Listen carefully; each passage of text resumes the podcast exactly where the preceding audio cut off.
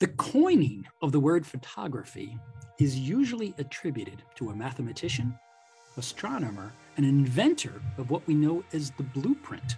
And his name is John Herschel. And he coined this phrase in 1839. And if you listen to the word photography, it's divided up in its Greek origin into two different parts. Photos, which means light, and graph, G-R-A-P-H-E, which means drawing. In other words, when he came up with it, the integration of these two words really meant drawing with light.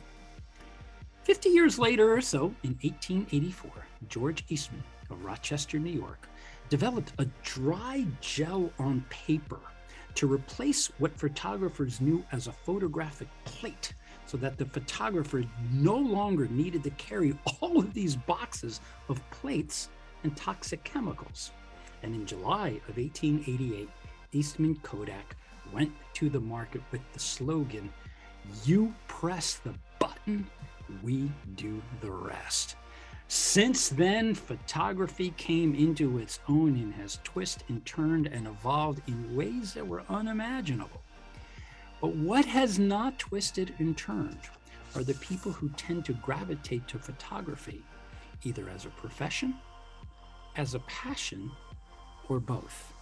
And today's guest, his name is Ben Shyman, and he's got a day job as a financial services executive, but in every fiber of his being, he represents the drawing, the light, the passion, the purpose of photography. And it is my pleasure to welcome Ben Shyman to A Climb to the Top. Ben, welcome to the show. Thank you for having me. It's a pleasure to be here. It's great to have you here. As I mentioned, photography to many people is a profession. Photography is a passion. And to you, well, you got a day job doing something else. What is it about photography that led you to be so passionate about it? Wow, that's a great question, and I could probably spend the entire show answering that. But there's something about composing an image, researching a subject, understanding maybe in the case of the wildlife photography that I do, how they behave, capturing that image. Maybe it turns out the exact way that you thought it would. Maybe you had to adjust, and it doesn't come out quite the way that you thought it would, but it comes out great anyway.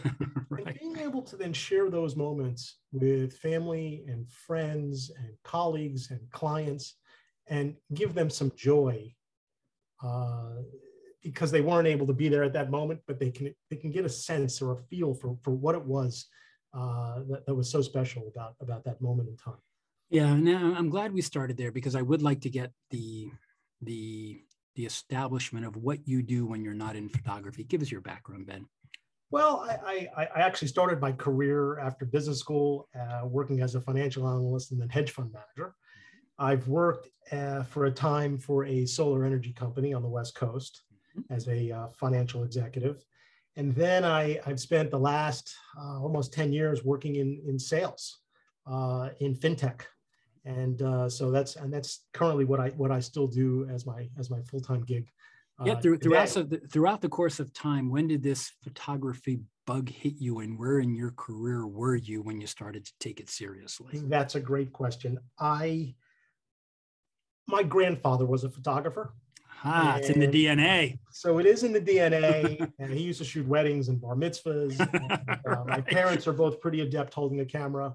And growing up, I always had a camera in my hand. Whenever we went away on places like vacations or whatever, I had my own little camera. And but it wasn't until I would say 2002, 2003, that I began to take pictures of bands in the city, at jazz clubs, at rock and roll clubs, and I was shooting film at the time, slides, and I really enjoyed that. Those types of photos are very difficult to take, especially when you're not shooting digital, because you get no immediate feedback as to what the image looks like. Right. But I found myself at the US Open, I guess in about 2002, 2003. And I was taking pictures of the Maria Sharapova match. I was blessed to have the set right in the front row. I was there with Bank of America, right behind the photographer's box. And there was a photographer sitting in front of me. His name was Anthony Cossey. He was a photographer for the New York Post, and he since has become a friend of mine, although he's no longer alive today from COVID. But he handed me a 300 millimeter lens, and he said, put this on your camera. And I did. And I began to look through a lens on my camera, because I was shooting Canon and he shot Canon, so it was compatible, that I had never seen the world like that before. And I fell in love with it immediately. Wow. And that moment changed the way you saw photography. It was at that moment that it changed the way I saw the world. Right. Until you look through a long telephoto lens for the very first time, that's not something that's normal when you look around. Right. So if they say that they call a 50 millimeter lens the normal lens because it sees like the human eye in terms of focal length. Right. 300 millimeters, that's not something you see. That's like looking through a telescope. And it changed the way that I fell in love with photography at that very moment. And I was able to get on the sidelines, go buy some equipment, get on the sidelines of my alma mater, which was Columbia University, and shoot some football games. And it turned out that the fund that I worked for, the Tisch family was a client at the time. And my boss saw my photos, and he was the founder. And he said to me, do you mind if I show this to the Tisches? And I said, sure, go ahead. It was my football photography from Columbia University. Mm-hmm. And the next thing I knew, I was contacted and asked to shoot a game for the New York Giants. And it turned out... you didn't have to give that a lot of thought, did you? I didn't have to give that a lot of thought. And I'll always remember that first experience that I had, because it was also Eli Manning's first game. It was a game against the Atlanta Falcons. Michael Vick was the quarterback for Atlanta at the time. And Eli Manning's first game was also my first game. They retired his number yesterday at MetLife Stadium. Right. And it took off from there. And I was blessed to shoot for 10 years for the National Football League. Wow. And I shot for 8 years for the Giants and 2 years for the 49ers. And I ended up falling in love with photography as a result. And now my interest is more in wildlife. Yeah, in fact, but before we, and to our listeners, or actually to our viewers, you're in for a treat. We're going to do something we've never done on A Climb to the Top. And for those listening on Spotify, Amazon, Apple, or C Suite, unfortunately, you don't have a view. So I'm going to ask you, if you can, if you're listening now, to shut off the radio, God forbid I ask anyone to shut it off, and to go to Chuck Garcia's YouTube channel. Because what I've asked Ben to do, because we all live in such a visual world, do we truly understand the nature of what it is a photographer provides? And can we see a picture in the same way? So Ben, what I would like to do before we get into the picture, you took a picture of athletes, which one could say is certainly wildlife, but they're human beings doing what it is they're paid to do. And that's a beautiful thing. Yet when you and I came into each other's lives, I related to you because I've climbed Mount Kilimanjaro and I have seen the wildlife at the bottom of that mountain, which we're looking at now. And I was so dumbfounded at the beauty and the quality of those pictures that I'd never quite seen that way. I said, we've got to do something different. So before we get into some of your library, what is it about the wildlife that so captivated you to change focus from professional athletes to the animals? Sure, that's a great question, and I've given a lot of thought to that. You know, why is it that I love this so much? I think that one of the things that I learned taking pictures in nightclubs was all about ambient light. And when you're shooting outdoors, you've got to learn to deal with whatever light nature provides you. When you are shooting professional athletes, the moment can be very, very fleeting. Right. So when you are out in the wilderness and you're dealing with a subject like an animal whose behavior is, if they're wild, they're unpredictable. Right. And you've got to learn to deal with the elements that nature gives you at that moment. And the moment can be fleeting. I think all the things that I've done in the past lead up to why wildlife kind of fits what I love to do. And I just find wildlife fascinating because it's an opportunity to take a picture that's unique. Right. When you shoot for the National Football League, you're on the sidelines and there could be 75 other photographers and they're all lined up, and they are immensely talented people, but they're all taking a picture of the same thing at the same time. I could assure you that this image behind me, which is a, I'll lean over a little bit, the giraffe in front of Kilimanjaro, no one else has this image at this time, at this place in time, because we were the only ones there. And to me, that gives me a great sense of joy. It's moments before sunset, and it's a unique thing. Right. And as a result, when you take pictures of wildlife, you have the opportunity to really shoot something and share something with people that has that's completely unique, and I love that. Yeah. No. When I saw your pictures, and it seemed when I looked at your pictures, I didn't have to go to Africa to see them. In fact, some of them were in my backyard in Central Park. It was wonderful to see. So help us to understand by first putting up your first chosen photo, what are we looking at? And how did you feel in the moment of capturing that when you came to review it? Well, this photo was taken in Lewa Conservatory, which is in Kenya. And it was moments before sunset. This is right at dusk. And we were taking pictures. When you're in Lewa, Kenya, you go there to take pictures of rhinos. It is the rhino capital of Africa, if not the entire world. Mm. And we were concluding our day and getting ready to go back to camp because it was simply getting too dark to take any more pictures.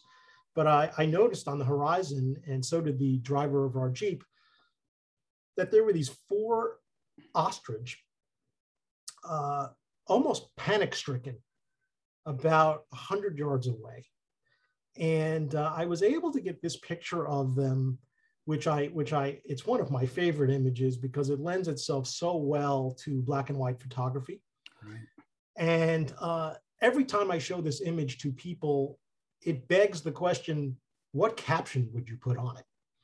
What are these ostrich talking about? And it almost seems like the three on the left are listening to the one on the right. Yeah. And I actually call this image Order in the Court. Is a judge.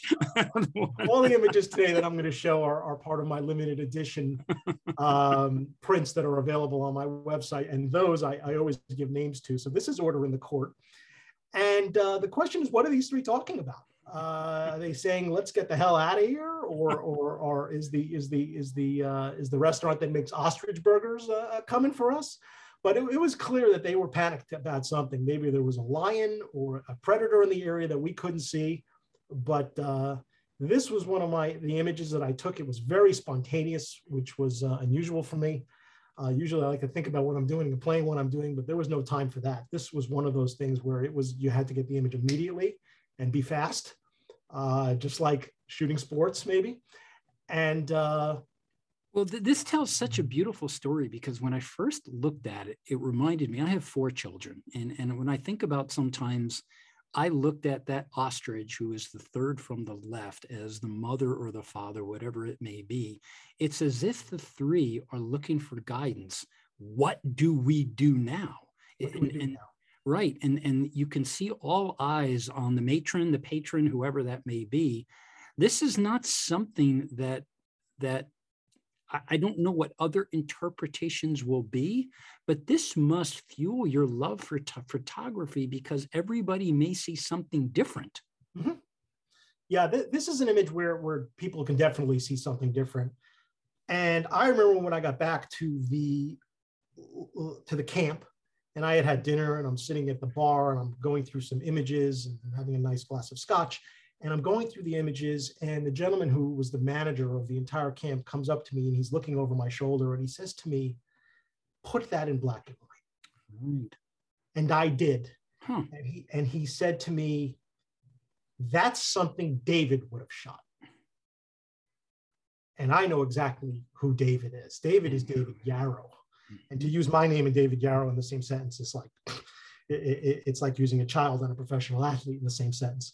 But he's the Michael Jordan of photography. We had talked about this earlier. Yeah, right. Wayne Gretzky of photography, right. And the Babe Ruth of wildlife photography, and right. All his work is in black and white, and it's so captivating and unique, and tells stories that are so special. And he said to me, "This is an image that David would have shot." And David Yarrow was one of my heroes. I absolutely love his work. I've taken his masterclass, and. To think that maybe this is something that can even be in the same sentence as anything that he has ever photographed is extraordinarily humbling. I love this image for that reason. Well, I love that you are including your heroes in one of these, and what a wonderful standard it is to look up to. And so let's see if your next one tells a different story. It does tell a very different story, and the thing about this image, this is a great egret, and if I gave you 20 guesses as to where this image was taken, unless you knew, you wouldn't get it. Because when I tell people that this was taken in Central Park of New York City, they're floored. Right. But that is, in fact, where it was shot. It was shot over Turtle Pond, and I had gone out for an afternoon with my big lens, and there were detracts a ton of attention, and in the park. And I was on my way walking home thinking, wow, I didn't get any photographs today. And I decided to sit down by Turtle Pond, right next to Belvedere's Castle. I sat on the east side of the pond on the rocks. And one of the things that caught my attention was there was this beautiful beam of spring light that was cutting across the pond. And you can see it here. And I noticed that there was an egret in the shadows on the far side. And I set my camera hoping that this very white bird was going to fly into the bright light, which cut across the middle of the pond, which would then, if you're exposing for the bird, you throw the background into darkness, is what essentially happens. And I sat there and I said to myself, it's either going to happen or it's not. And it did. And the bird not only came into the light, it flew through the light. And I still don't, to this day, I pinch myself sometimes to think that I got very, very lucky with this type of image, because I couldn't have scripted this any better in terms of having the bird fly right into the light. It was quite a moment. And I was, again, the only one there, which makes this image unique. And I have an artistic side when it comes to photography. I get criticized for that sometimes, because I sometimes shoot images that people think are really great and they're not artistic enough for me, and I don't like to show them to people. And I think that this is one of my more artistic images. When I posted it on Twitter, Canon actually commented on it when they saw it, which was high praise. Extraordinarily humbling as well. Well, I look at this photo and it certainly underscores the contrast of black and white. But what I'm drawn to are the droplets of water along the tallows, the feet, I don't know what the right word is, but you see the droplets that as the bird is ascending, whoever that may be, is bringing the water with them. Did you know when you were shooting this, you were capturing the droplets? I didn't know I was capturing the droplets. I shoot with a camera that's got almost 50 megapixels. So it's let me close the window here. I got some sirens. I did know that, because this image is, the sun is about 20, 30 degrees off center backlit. In other words, the sun is behind the bird, right? Believe it or not. Mm-hmm. I knew that any dust, any particulate, any water, any bugs, anything in the air that's along with the bird would be picked up, because the camera has that kind of resolution. Mm-hmm. And when you are illuminating something from the side or from behind, you get that effect.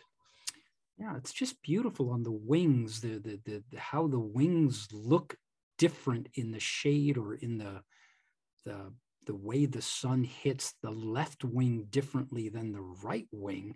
I never quite looked at it that way. And then the complete brightness of the tail,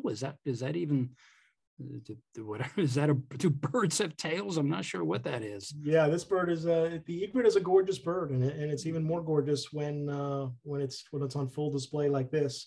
I have a friend who I've actually played hockey with him for many years. That's how we know one another, who is a videographer for National Geographic and BBC.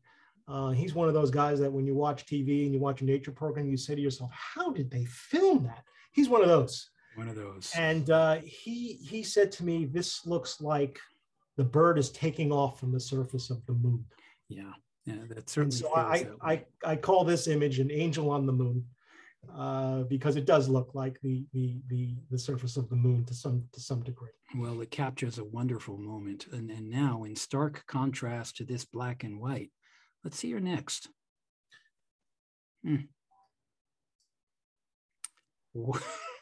I don't even know what to say here. What's the caption associated with this wonderful bird? This is hawk at first light, and this is a Cooper's hawk, and I took this image on Martin Luther King Day about 2 years ago, and I guess in 2020, and it was so bitter cold, Chuck, that I couldn't feel my hands and almost couldn't operate the camera. And this is one of those interesting moments where, I mean, the light is gorgeous because it's literally seconds after sunrise. Well, actually, I should say in sunrise plus enough to get over some of the skyscrapers. In Central Park, that's sunrise, because at the beginning, right at the moment of sunrise, you don't see the sun yet. It's got to get over the buildings. So the light is coming on this bird, and it is bitter, bitter cold. And it's on Martin Luther King Day. It's 6-something in the morning, and no one is around. And it's just me and this bird. And I turn around and I see it, and it's 20 feet away from me. And one of the really interesting things here is that typically wildlife doesn't give you time. It doesn't give you the opportunity and the benefit of having, I guess, a long period of time to take an image. This bird sat there checking me out, just waiting for you, confident as can be, waiting for me, and I kept saying to myself, "How long do I have? Right? When is it going to leave?" And it did not. And I probably took 300 pictures of this bird goodness, over a period of about a half an hour. And again, one of those moments where you're just blessed. And the hawks in Central Park in the dead of winter are a sight to behold. You've got the Cooper's hawk and you've got the red-tailed hawk. This is the Cooper's, obviously, but it's one of my favorite images. It looks great in black and white as well. But that blue background is too stunning, and the eyes are too stunning to convert this over and show it in black and white. So I do sell it as a color image for those people who love color. It's magnificent. You know, what I see is an animal that's in control and command, that is standing tall with conviction. This is, if we could associate this to a human being, you see one who is standing tall with a strong executive presence, very calm and there, it doesn't matter what's going on right in front of him or her. And in your case, that bird knew you were there and was on display and confident enough not to have to leave. Oh, there's no question about it. And the camera that I shoot with now has a completely silent shutter. Right. The camera used for this image was the Canon 5D Mark IV. It's not a quiet camera. You hear the click. And this was a very quiet morning. Right. It was, there wasn't a lot of wind. It was bitter, bitter cold. And I was close enough to this bird that there's no doubt in my mind that it heard every click of the shutter. And that magnificent blue background, is that a reflection of the time of day? That is, that's the sun illuminating a sky early in the morning. Wow. It's magnificent because the most beautiful time of day, they call it the golden hour, right? Is the hour after sunrise and the hour before sunset. No question. And that's because the light is soft, the shadows are long, and you get things like this beautiful blue backdrop behind this bird. Well, let's take a look at one more, and then I'd like to summarize all of this and help us to understand how to better appreciate all of this for those that may want to learn more. Sure. Mm.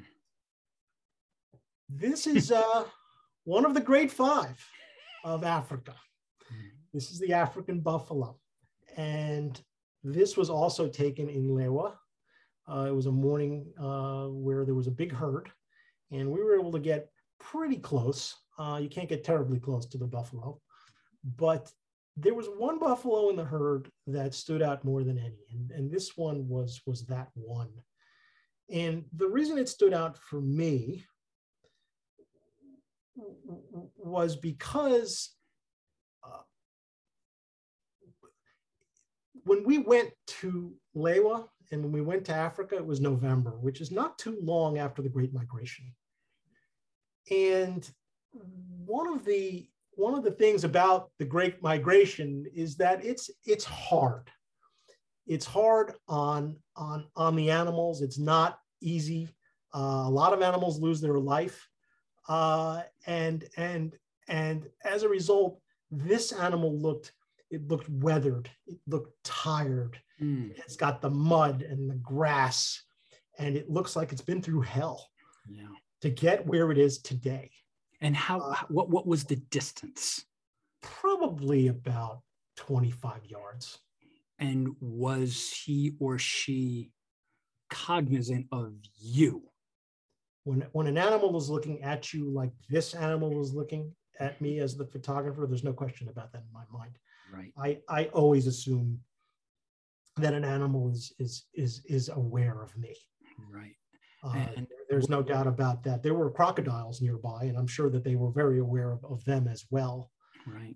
But the weathered, almost tarnished look of this animal is why I call it fortitude. That's the name of this image. And what we're drawn to, I don't know anyone else, any of our viewers watching, I'm drawn immediately to the eyes. And if you look at the eyes and the horns, there's something like a synchronicity between looking at those eyes and knowing the horns on the extremes, on the right and left. It's one visual palette to me. Mm-hmm. Such a beautiful thing. Two eyes, horns on each side, two ears. There's just the coupling of the body parts that are all speaking in unison on the body of something that has been through a lot of. Right. Yeah, there's a lot of symmetry to the head of this animal, and one of the things that that photographers always think is that if you're going to take a picture of the head of an animal, the eyes better be tack sharp. Right. And they are here, thankfully, or I wouldn't have presented this image. And you could even see the eyelashes. And this is an image that when I sell it on my website, I think it's available as a 36 by 24, which is a pretty sizable image, and it's very sharp, and you can see all these little details in the fur, and the grass and the mud. All of those things are evident in the image when it's blown up really large, and it gives this image a lot of texture. Well, the lashes give it such a human element. Because when I looked at it, the first thing I was drawn to was the left eye lash. And that lash not only makes this animal humane in a way that we can try to understand what we're looking at, but also there's a sadness in the eyes. And often when we see human beings who are either in tears or, they're speaking with their eyes, this buffalo is speaking the same language. There's an old saying in photography that when you shoot in color, you see a person's clothes. And when you shoot in black and white, you see into their soul.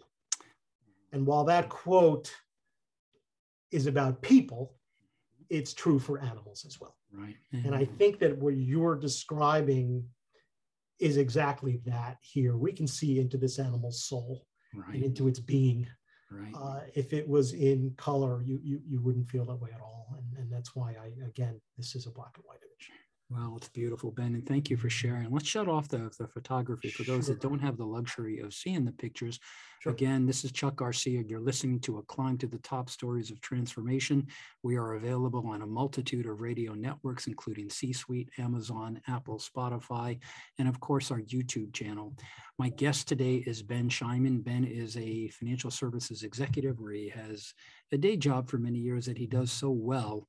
But what we are talking about, as we have with many of our guests, is this other thing that drives a passion and a sense of purpose to bring Ben's work to the world, which is really in the service of others. And when we think about the artwork on our walls and our phones, they didn't get there by accident. So Ben, as you think about the world going forward and your desire to want to continue to bring your photography to the world, has anything changed from the time that you started taking photographs professionally to what you're looking at in the future as toward how you do this? Yes, there is no doubt about it that the first thing that comes to mind is technology. Mm-hmm. I started taking pictures right at the time when digital began. Mm-hmm. But I would say that technology is not, for me, is not what this is all about. It's not about what camera you use or how many frames per second it shoots or how many megapixels it has. For me, it's about composing an image and capturing a moment. And what's changed for me is I believe I've become more skilled with my eyes. And I've also become far more self-critical as to what I'm willing to call an image that kind of meets the cut. So David Yarrow always says, is this an image that the world needs to see? Right, but what you're discussing is the constant reinvention or recalibrating of the standard you bring to this art form. Right. But it seems like the better you get at this art form, the tougher the critic in you begins to emerge. Well, then there's a reason for that. And the reason for that is because of technology. There are more photographers who, well, you can't really see it, but I'm holding up my iPhone. Everyone is a photographer today. You got this, you got. Everyone is a photographer. My parents, my sister, my friends, my wife. And as a result, it becomes harder and harder for people to produce unique professional work that the world needs to see. Right. And as a result, I think that you have to be tougher on yourself. You've got to think more about what you're doing in order to capture an image that is unique and tells a story. And if it doesn't, then you're not making the cut and you're not bringing something to the table that's unique. So while it would be easy for me to tell you that technology is the thing that's changed the most and I leverage the technology to be able to bring you all of this work, that's not what it is. That's not what it is for me. I mean, the technology is great. I'm never going to say that it's not fabulous, right, and that I don't love the latest and greatest that Canon, and I only shoot Canon, makes available. And their cameras are fabulous and they've changed dramatically over the last 20 years. But for me, it's not the technology. For me, it's what's in here and my eyes and the ability to try and do something that is unique. That's what I think it's all about. Well, this is a good way to end it because what you are bringing, Ben, and I think this cuts across everyone who's been on our show and all of our listeners, whether it's photography, finance, engineering, whatever you may do, what Ben is describing is the beginner's mind, that the expert runs out of options, but the beginner, every time you look at something as if it's new, it's a world of endless possibilities. And when you combine that and you integrate it with the high standard you have for yourself, that discriminating portion becomes those things that the world views as being valuable, which is where you monetize your business. Do I have that right? I think so, yeah. Yeah, for sure. Ben, for those, I love your photography. When I saw your site, I just couldn't look away. And I went to your site thinking I was, let me check it out. I'll spend a couple minutes. I think I was on there for 20 minutes because there was one leopard I couldn't stop looking, and it was talking to me. And I said, oh, that's my leopard. I probably gave it a name because it was so personal. Where do we find Ben Shyman? Yeah, I think it actually may have been the cheetah image, the two. Two? Yeah, it was a two. Is it a cheetah? I don't know one cheetahs. Cat from another. I just know it was an African cat. Yeah, those were the cheetahs. They were brothers, and they're sitting together in the Masamara, right at sunset, and they're sitting shoulder to shoulder. And magnificent. It was beautiful.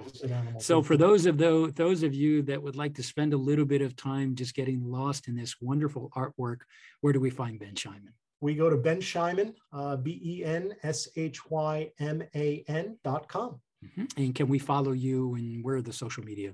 Yes, you can follow me by registering for my newsletter. Mm-hmm. And I'm not a spammer. I only send maybe 3 or 4 newsletters. That's the plan, at least per year. Okay. To update you on the latest and greatest of what I'm doing. Mm-hmm. So you could register for the newsletter on the site, and you could also follow me on Twitter and Instagram. And you can find links to those through the website to my Instagram and Twitter page.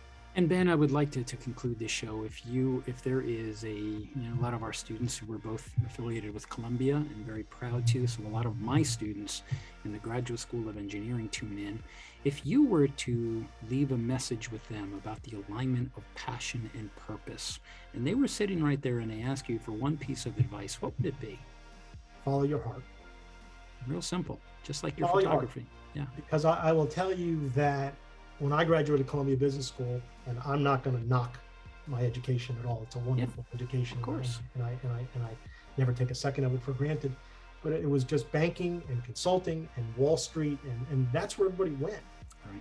But I always say to myself that I had a passion for photography back in 1996 when I graduated, and I started doing then what I do now. Where would my photography be? Where would my photography business be now? That wasn't the path that you guys were told to take. That wasn't the path, not told to take, that wasn't the path where the herd went. So break away from the herd, follow your heart, do what inspires you. And I mean, hell, if digging graves is what you enjoy more than anything in the world, go do it and be the best at it of anybody that out there. Beautiful. And bring the beginner's mind, as with Ben Shyman. Well, Ben, thank you so much for coming on to the show. It was wonderful to meet you many months ago, and I'm delighted we came into each other's lives, but I really appreciate your contribution to A Climb to the Top. I appreciate you having me here today. It's extraordinarily humbling, and I was so grateful when you asked me, and I hope that we get to do this again. Oh, indeed. We'll collaborate again. And to our listeners and viewers, you have listened to A Climb to the Top. We come out every week, generally on Wednesday at noon Eastern Time. We love hearing from you. You can follow us on Instagram. You can subscribe on your YouTube channel. You can hear us on 4 different radio networks. But the most important thing is this is a platform for anyone that has a message to say, of which I so support. So if you would like to come onto the show, or you know someone who does, please, the communication lines are wide open. We are sending a very warm and heartfelt good night. And to Ben Shyman, thank you once again. I look forward to our next collaboration. Thank you so much.